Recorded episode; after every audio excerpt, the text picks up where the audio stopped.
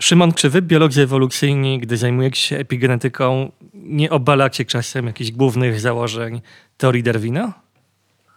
Nie, są takie podejrzenia, ale mogę je dosyć bezpiecznie oddalić. I właśnie dzisiaj o tym porozmawiamy.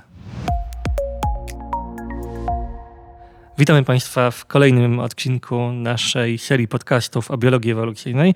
Ja nazywam się Łukasz Kwiatek, jest ze mną również Szymon Drobniak, profesor Uniwersytetu Jagiellońskiego i Uniwersytetu Nowej Południowej Walii w Sydney, biolog ewolucyjny, epigenetyka, bo mówiliśmy we wcześniejszych odcinkach o kilku takich wiodących trendach e, badań w obrębie biologii ewolucyjnej, było o mikrobiomie, było w ogóle o trendach ewolucyjnych, było również o E, osobowościach u zwierząt. Epigenetyka wydaje się takim kolejnym wielkim tematem, e, który teraz wszyscy chcą badać, może wyjaśni i pojawiają się również bardzo spektakularne wyniki, może wyjaśni, o co właściwie z tą epigenetyką chodzi. No, w dużym skrócie chodzi o yy, informację genetyczną, która nie jest zapisana bezpośrednio w genach, czyli w sekwencji E, DNA, tylko za pomocą innych e, środków. Najczęściej są to różnego rodzaju chemiczne modyfikacje materiału genetycznego.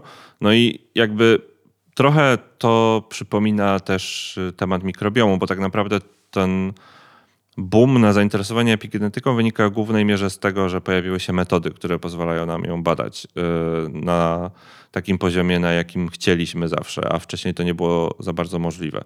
E, natomiast e, faktem jest, że e, wciąż bardzo niewiele wiemy na temat tego, mm, co informacja genetyczna może zrobić, jak ona się mieści gdzieś w tych modelach genetyki, genetyki populacyjnej, które stoją powiedzmy u podstaw teorii ewolucji, no i też na przykład jak daleko sięga informacja epigenetyczna, bo jest ona znacznie bardziej labilna niż informacja genetyczna, więc pytanie polega na tym, y, czy faktycznie jest ona rodzajem trwałego dziedziczenia, czy gdzieś tam w pewnym momencie się rozmywa. No właśnie, czyli mamy cząsteczkę DNA, w której zapisana jest informacja genetyczna o cechach fenotypowych i do tej cząsteczki DNA przyczepione są również rozmaite inne cząsteczki chemiczne i to jest ta epigenetyka i te cząsteczki chemiczne o czym właściwie decydują? Yy to, co wiemy, to to, że one mogą decydować o tym, czy na przykład dany gen ulega ekspresji, czy nie, albo na przykład na jakim poziomie, czyli czy produkuje dużo, czy mało zapisanego w nim e, białka. Te modyfikacje też mogą wpływać na to, e, czy konkretne regiony, na przykład DNA, ulegają mniejszej albo większej e, kondensacji, co też zmienia jakby dostęp całej maszynerii genetycznej do nich, czyli sprawia, że one mniej lub bardziej e, chętnie są wykorzystywane do tego, żeby produkować określone białka. Więc informacja e, epigenetyczna jest na, w pewien sposób nieco mniej wyrafinowana, bo jednak ona nie tyle zapisuje e, instrukcje, jak skonstruować białko, co bardziej zapisuje informacje o tym, jak to białko wyprodukować, czy je wyprodukować, w jakiej ilości, jest to nieco, można by powiedzieć, mniej rozdzielczy rodzaj informacji, ale też mogący mieć dosyć duży wpływ na, na, cechy, na cechy organizmu.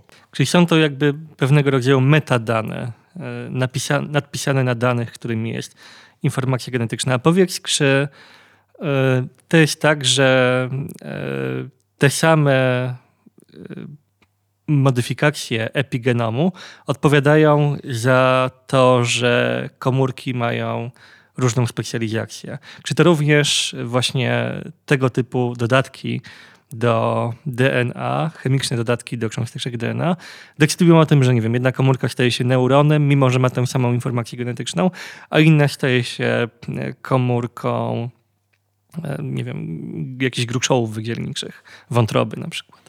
Mm, do pewnego stopnia tak, to znaczy różnicowanie się komórek w takie bardzo wyspecjalizowane funkcje, no to jest proces, który zależy od bardzo wielu różnych y, mechanizmów, zarówno takich czysto genetycznych, no bo tym procesem kierują na przykład y, czynniki transkrypcyjne, które albo włączają albo, włączają albo wyłączają konkretne części regionu, y, części genomu. I sprawiają, że ulegają one ekspresji albo nie, ale informacja epigenetyczna też tutaj odgrywa dużą rolę i e, jej podstawową e, zaletą jest to, że właśnie ona jest plastyczna, to znaczy, że dana komórka może ten zapis epigenetyczny, który się w niej znajduje, modyfikować na przykład pod wpływem enzymów albo hormonów, którym jest poddana. Czyli jak jakaś komórka, która się różnicuje, znajdzie się w jakiejś tkance, w której działa jakiś konkretny hormon, no to on może wpływać na enzymy, które albo usuwają, albo dodają te modyfikacje epigenetyczne. Aczkolwiek y, pamiętajmy o tym, że ten proces różnicowania się komórek to też jest coś, co nie do końca jeszcze rozumiemy, no bo gdybyśmy rozumieli, to byśmy potrafili tak po prostu stuprocentowo pewnie zmusić każdą komórkę macierzystą, żeby stała się tym, czym chcemy. Na razie to raczej robimy na takiej zasadzie, y, że y, metodą prób i błędów szukamy przepisu, który da nam komórki takie jak chcemy, no i później ten przepis powtarzamy, jak się okaże, że on działa i daje to, co chcemy, ale żebyśmy mogli zaprojektować taką zmianę od samego początku do samego końca, to w dalszym ciągu tego nie potrafimy, między innymi dlatego, że właśnie brakuje nam wiedzy, jak ta informacja epigenetyczna przekłada się na to, co komórka finalnie zrobi. Mhm. Gdy idzie o informację genetyczną, to ona jest zasadniczo taka sama w każdej komórce, no poza jakimiś przypadkowymi mutacjami, które się zawsze w obrębie organizmu zdarzają. Jak to jest z informacją epigenetyczną? Każda komórka właściwie może mieć różny epigenom? Y Raczej nie. Raczej bym szedł w stronę tego, że różne tkanki albo narządy mogą mieć pewne takie, można powiedzieć, specyficzne sygnatury epigenetyczne. Y, z takich badań populacyjnych, gdzie badamy genomy bardzo wielu osobników w jednej populacji, wiemy, że te tak zwane epigenomy i epigeny są y, powtarzalne. To znaczy w danym na przykład kontekście środowiskowym one się powtarzają. Widzimy te same na przykład miejsca w genomie, które ulegają na przykład metylacji albo demetylacji w zależności od tego, jaka, jakie warunki środowiskowe działają. Ta metylacja, demetylacja to jest właśnie jeden z e, sposobów zapisu informacji genetycznej, polegający po prostu na tym, że do DNA przyczepiane są albo odczepiane są od DNA grupy metylowe, które później e, na bardzo różne sposoby mogą wpływać na to, jak dany kawałek DNA jest odczytywany.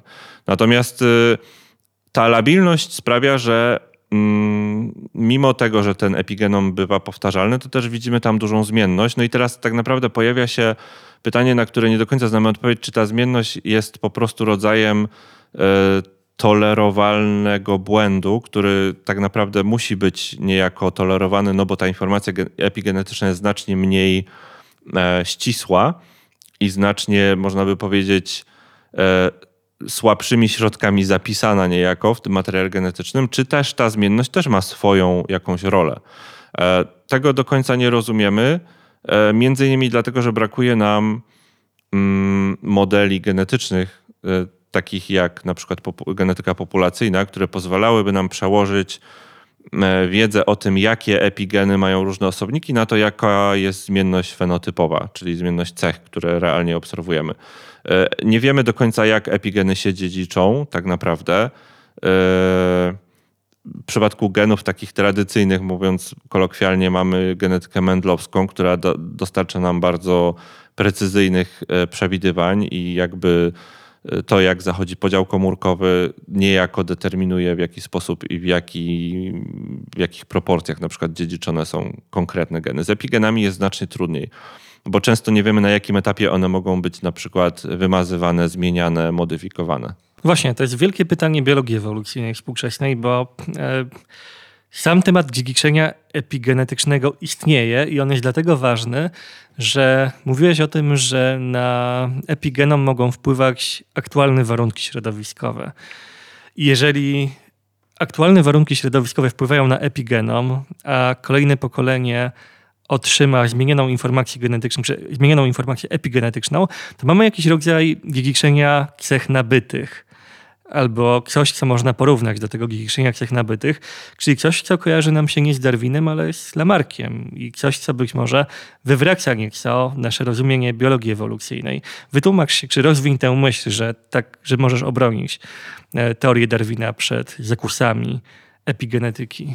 To znaczy, zacznijmy od tego, że faktycznie y, środowisko może do pewnego stopnia modyfikować informację genetyczną i znowu nie zawsze wiemy, jak to się odbywa, y, natomiast y, faktycznie mamy dowody na to, że mm, na przykład restrykcja kaloryczna, nawet globalne ocieplenie w naturalnych populacjach faktycznie doprowadza do istotnych, wykrywalnych zmian w tych wzorcach epigenetycznych. Nie wiemy wciąż, jaki jest później mechanizm, e, dzięki któremu te zmienione wzorce wpływają na cechy kolejnego pokolenia, albo często nie wiemy, bo e, jakby no, wchodzi w grę tutaj tak naprawdę, naprawdę zidentyfikowanie elementów tej maszynerii komórkowej, które będą odczytywały ten epigenom, a nie zawsze je znamy. Wiemy na przykład, że zmiany e, takie jak na przykład drastyczna restrykcja kaloryczna mogą w kilku kolejnych pokoleniach powodować negatywne skutki zdrowotne, takie jak, e, jak większe, większe prawdopodobieństwo pojawienia się różnego rodzaju chorób metabolicznych, takich otyłość, cukrzyca, choroby spichrzeniowe, ale tak jak mówię, nie znamy tego mechanizmu.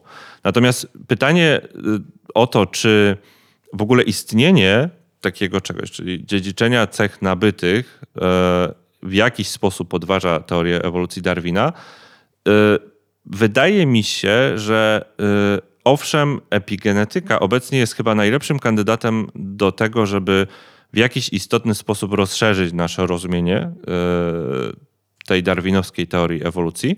Natomiast musimy pamiętać o tym, że informacja epigenetyczna i to, co się z nią dzieje, y, u swoich takich najbardziej fundamentalnych podstaw i tak jest determinowana przez geny. To znaczy maszyneria, która obsługuje informację epigenetyczną, y, skąd się bierze i ona jest kodowana w genach. No i tu się pojawia tak naprawdę ciekawe, y, ciekawy problem, czy czasem informacja epigenetyczna nie powstała ewolucyjnie właśnie po to, żeby takiej sztywnej e, ewolucji darwinowskiej dać pewną elastyczność w reagowaniu na warunki środowiskowe, czyli innymi słowy mówiąc, sama z siebie jest cechą, która była po prostu promowana przez dobór, bo w określonych warunkach e, dawała organizmowi nieco więcej elastyczności w tym, jak on ma zareagować na warunki środowiskowe. To, że do tej pory nie widzimy w informacji epigenetycznej trwałości tego zapisu porównywalnej z tym, co daje tradycyjne dziedziczenie genetyczne, trochę podważa tą, tą obawę, że y, epigenetyka miałaby być tym przysłowiowym kijem, który wkładamy w szprychy y, teorii ewolucji Darwina, no bo w pewnym momencie ten wpływ epigenetyczny zanika i to też trochę by się w sumie zgadzało z taką hipotezą, że faktycznie e, dziedziczenie epigenetyczne powstało niejako jako rodzaj takiego buforu, który w danym momencie, w powiedzmy najbliższym czasowym otoczeniu jakiegoś negatywnego wydarzenia, zapewnia faktycznie pewną elastyczność tego, jak organizm może zareagować, mając swoje zafiksowane geny, ale jednocześnie w dalszym ciągu mogąc e, do pewnego stopnia e, manewrować w tym zmieniającym się środowisku. No i jakby potrzeba y, jakby y, priorytetyzowania tego zapisu genetycznego zgadzałaby się z tym, że ta informacja epigenetyczna w pewnym momencie zanika, bo faktycznie to jest coś, co obserwujemy, że po kilku e, pokoleniach tak naprawdę ten ślad który wstecz gdzieś tam w którejś generacji się pojawił, zanika, już jest nieobserwowalny i musiałby zostać powtórzony, żeby w ogóle znowu dany wpływ był obserwowany. Natomiast y, pamiętajmy o tym, że coraz intensywniej badanym zjawiskiem w y, biologii ewolucyjnej, którego ciągle do końca nie rozumiem, jest tak zwana asymilacja genetyczna, która też się mieści w zakresie tematów, którymi się zajmuje no, no, ta duża działka, którą się określa jako, jako E, rozszerzona synteza tak zwana, bo epigenetyka, plastyczność fenotypowa, asymilacja genetyczna to są wszystko tematy, które propagatorzy tak zwanej rozszerzonej syntezy traktują jako tematy e, niejako rozszerzające klasyczną teorię ewolucji Darwina. No i asymilacja genetyczna została wielokrotnie wykazana. To jest proces, w którym organizm e, reagując plastycznie na środowisko, ukierunkowywuje swoją na przykład aktywność w takim kierunku, że później łatwiej jest mu pewne zmiany genetyczne utrwalić na drodze adaptacji. Czyli innymi słowy mówiąc, plastyczność fenotypowa, chociaż sama w sobie nie prowadzi do dziedziczenia cech nabytych, ukierunkowywałaby jakąś przyszłą ewolucję w kierunku powiedzmy sprzyjającym e, utrwaleniu się jakichś korzystnych zmian genetycznych. No i epigenetyka mogłaby tutaj odgrywać dużą rolę, no bo może e, grać e, właśnie pierwsze skrzypce w tworzeniu jakichś wzorców plastyczności. Natomiast no, ciągle bardzo mało na ten temat wiemy i to są tak naprawdę raczkujące bardzo y, badania. Ale to by znaczyło, że istnieją jakieś drogi na skróty w cudzysłowie, tak? Do, prowadzące do jakichś korzystnych adaptacji, które są ukierunkowane właśnie pod wpływem obecnego środowiska. No, ty mówiłeś o tym, że pewne zmiany e,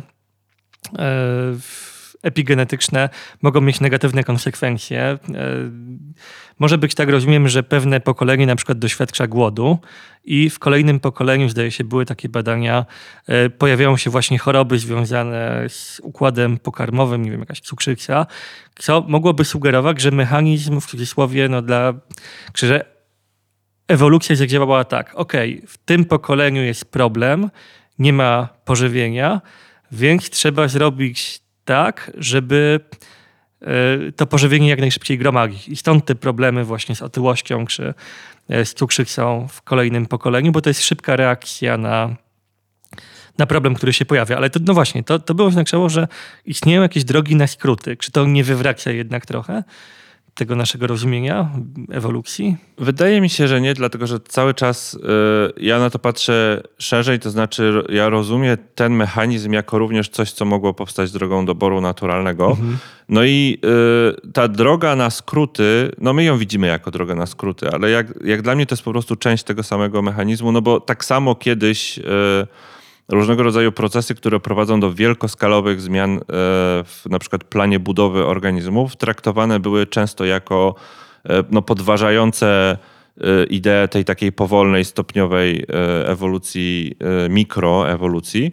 I dopiero tak naprawdę niedawno zdaliśmy sobie sprawę, że faktycznie w ewolucji świata biologicznego prawdopodobnie dobór naturalny sam promował istnienie takich genów, które są w stanie dawać tak wielkie efekty, rzadko, bo rzadko, ale jednak efekty, które są w stanie przeskakiwać pewne yy, powiedzmy doliny do stosowania, których normalnie nie dałoby się w żaden sposób obejść taką stopniową ewolucją. Yy, być może jest tutaj jakieś pole do tego, żeby faktycznie darwinowską teorię ewolucji rozszerzyć, ale nie w ten sposób, żeby, e, żeby e, zaprzeczyć roli tego dziedziczenia takiego genetycznego, ale raczej dołożyć do niego modele, które pozwolą nam na przykład zrozumieć e, e, zmienność generowaną przez te epigeny i też czas ich życia na przykład.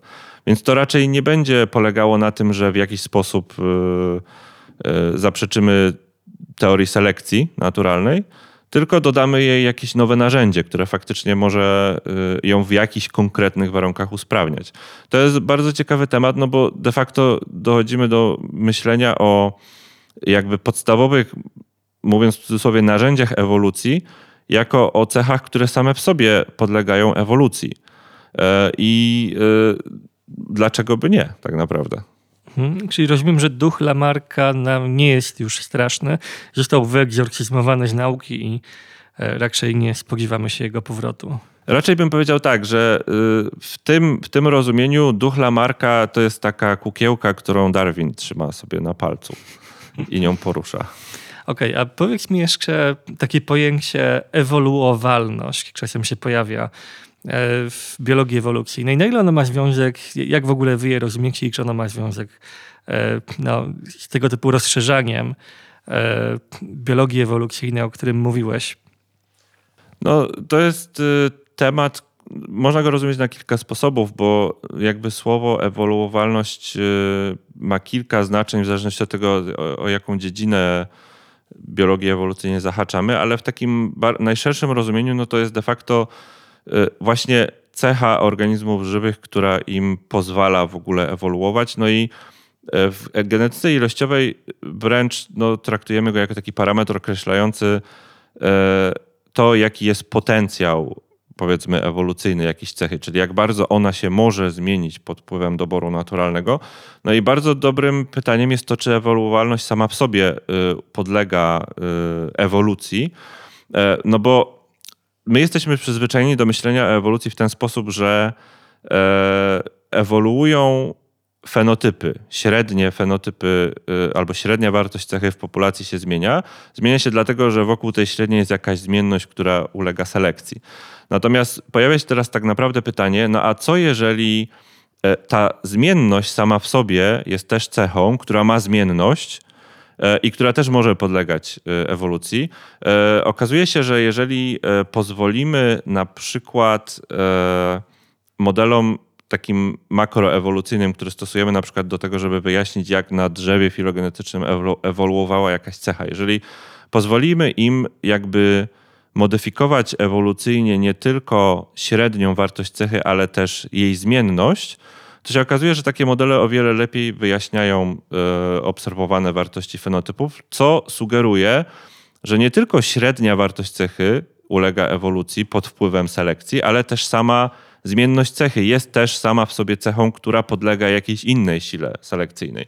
To jest o tyle trudne, że znowu y, klasyczna genetyka populacyjna nie ma jak na razie takich modeli, które by pozwalały na coś takiego. Są pierwsze jakby y, bardzo stare już tak naprawdę, ale od, od y, powiedzmy 20 czy tam 30 lat nieeksplorowane modele, które gdzieś tam odłożono do szuflady, bo uznano, że one w sumie nie są do niczego potrzebne, ale teraz, kiedy na przykład y, wraca właśnie plastyczność fenotypowa i epigenetyka, czyli te wszystkie procesy, które potrafią nie tylko generować zmienność pod wpływem jakichś warunków środowiskowych, ale też e, potrafią dzięki tej zmienności ukierunkować e- ewolucję organizmu genetyczną w konkretną stronę, tak żeby ona na przykład się odbywała zgodnie z jakimś gradientem środowiska, który sprzyja przeżywalności, e, no to wracamy właśnie tak naprawdę do punktu wyjścia, bo okazuje się, że ta zmienność sama w sobie może być e, materiałem, który ewolucja promuje.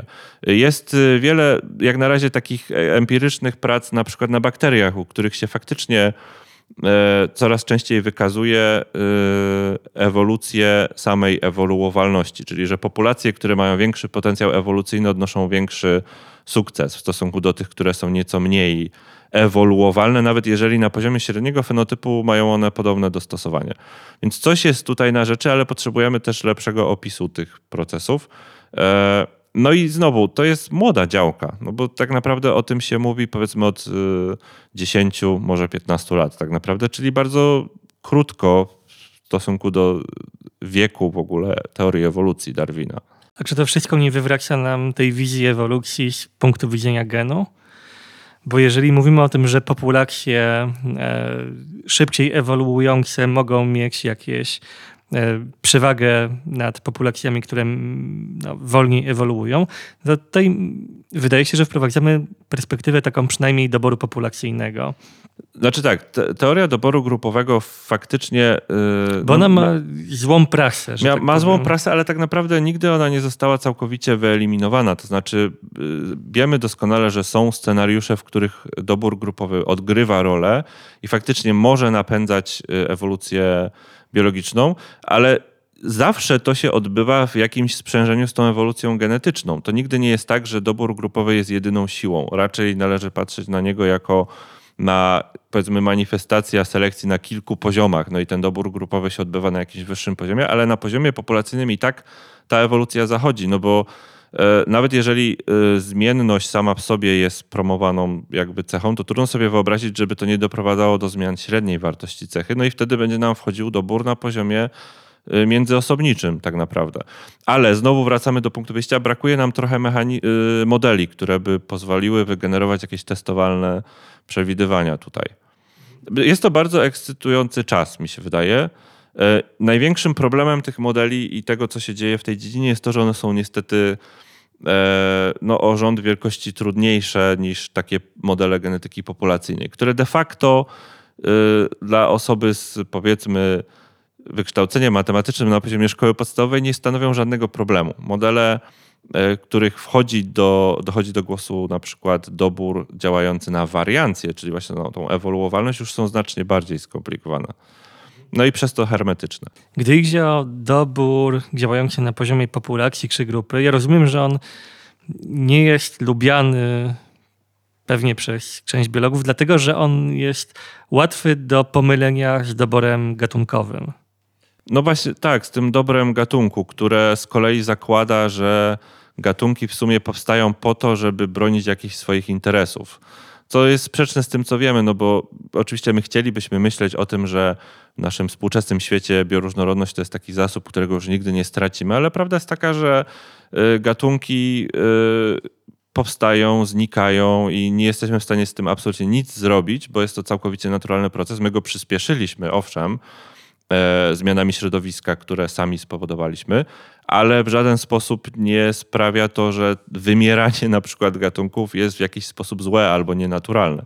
No i tutaj gdzieś się pojawia ten właśnie taki konflikt i on wynika chyba, trochę wchodzimy chyba już nawet na jakieś takie filozoficzne rozważania z, z, tego, że no my operujemy w trochę innych skalach też czasowych.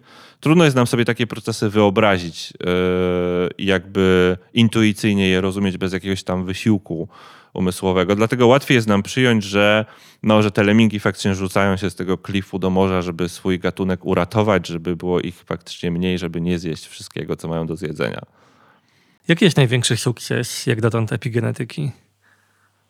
E, wydaje mi się, że y, największe sukcesy ona święci z bardziej medycznego punktu widzenia, bo pojawiają się terapie, które celują konkretnie w procesy epigenetyczne, żeby faktycznie yy, leczyć choroby metaboliczne. Z mojego punktu widzenia, biologa takiego zajmującego się podstawową, że tak powiem, ewolucją biologiczną, bez kontekstu aplikacyjnego, największym sukcesem jest pokazanie, jak drastyczne zmiany na poziomie epigenetycznym zachodzą pod wpływem zmian klimatu. Jest kilka takich dużych populacji w Europie różnych gatunków zwierząt, gdzie prowadzi się bardzo Mm, na bardzo szeroką skalę zakrojone właśnie analizy epigenetyczne, które pokazują e, drastyczne zmiany, które zaszły w ciągu ostatnich lat, e, które, no, których się nie da inaczej wyjaśnić niż tylko wpływem zmian klimatycznych. Najgorsze jest to, że nie wiemy, do czego one doprowadzą. Czyli czy na poziomie epigenetycznym istnieje coś takiego, jakiś taki odpowiednik, E, który w przypadku normalnych genów określamy jako zmienność genetyczną, gdzie jak ona się wyczerpie, to nagle populacja traci zdolność do ewoluowania i reagowania na zmiany środowiska, bo jakby traci to paliwo, które jest potrzebne do ewolucji. Nie wiemy ciągle, czy na poziomie epigenetycznym istnieje analog tego i gdzie jest ta granica tej zmienności epigenetycznej, która E, musi być, żeby populacja dalej jakby zdrowo, że tak powiem, reagowała na zmiany środowiska. Chciałbym jeszcze wrócić na koniec do tego, co mówiłeś na początku e, tego odcinka. Mówiłeś o tym, że epigen rozwój epigenetyki umożliwiony został przez rozwój metod badawczych. E, zwykle tak się zresztą dzieje w nauce przecież. E, jakie to są metody? Czy to są zupełnie inne metody e, wykorzystywane przez epigenetykę od tych, którymi bada się, e, no, prowadzi się badania genetyczne? Czy to jest ten sam sposób funkcjonowania, tylko wzbogacony o coś no, innego? Odpowiedź w sumie jest trochę pewnie rozczarowująca, bo to są dokładnie te same metody, tylko że nieco zmodyfikowane. To znaczy, tam się wprowadza na określonych etapach modyfikacje chemiczne, które na przykład pozwalają nam odróżnić te litery DNA, które zostały zmetylowane, czyli gdzie przyczepiono te dodatkowe y, kawałki informacji od tych, które nie zostały zmetylowane, ale jakby sama logika takich analiz i później przetwarzanie tych danych, które się dostało, jest bardzo podobne, więc y, no, rewolucja sekwencjonowania nowej generacji de facto właśnie otwarła biologię ewolucyjną na te wszystkie dziedziny typu mikrobiom, epigenetyka, e, dokładnie w ten sam sposób i za pomocą tych samych podejść metodycznych. Mhm. Jak myślisz i gdzie dzięki badaniom e, między innymi epigenetycznym będzie biologia ewolucyjna za, nie wiem, 10-20 lat? No, Spodziewasz się, że odkryjemy coś zupełnie wstrząsającego? Bardziej y, chyba wszyscy biolodzy ewolucyjni oczekują, że wreszcie ktoś weźmie się za opis taki bardziej matematyczny tego, e, żeby faktycznie troszkę zunifikować to dziedziczenie genetyczne i epigenetyczne w jakąś jedną e, strukturę, która lepiej nam pozwoli e, przewidywać trajektorię ewolucji populacji. To jest chyba coś, na co najbardziej czekam. No i tak naprawdę y, bardzo ciekawe jest to, czy to, co obecnie wiemy, te mechanizmy epigenetyczne, które znamy, czy to jest wszystko, co może y, prowadzić do dziedziczenia takich cech nabytych. Bo być może są mechanizmy, których nie znamy w dalszym ciągu, a które również odgrywają e, tutaj rolę, być może nawet zupełnie niezwiązane z e, DNA i z tym, co my teraz rozumiemy pod pojęciem epigenetyki, bo pamiętajmy o tym, że informacja epigenetyczna nie musi być wcale zapisana w DNA przez jego modyfikację, bo mogą być nią jakieś substancje, które jedno pokolenie przekazuje drugiemu w zupełnie inny sposób, na przykład y, y, deponując jakieś hormony czy innego rodzaju związki w e, embrionach e, nowego pokolenia. Także no, jest to dość ekscytująca dziedzina biologii ewolucyjnej. Poczekamy zatem na kolejne wyniki te kilkanaście lat i porozmawiamy wtedy. Tymczasem za dzisiaj dziękuję. Dzięki.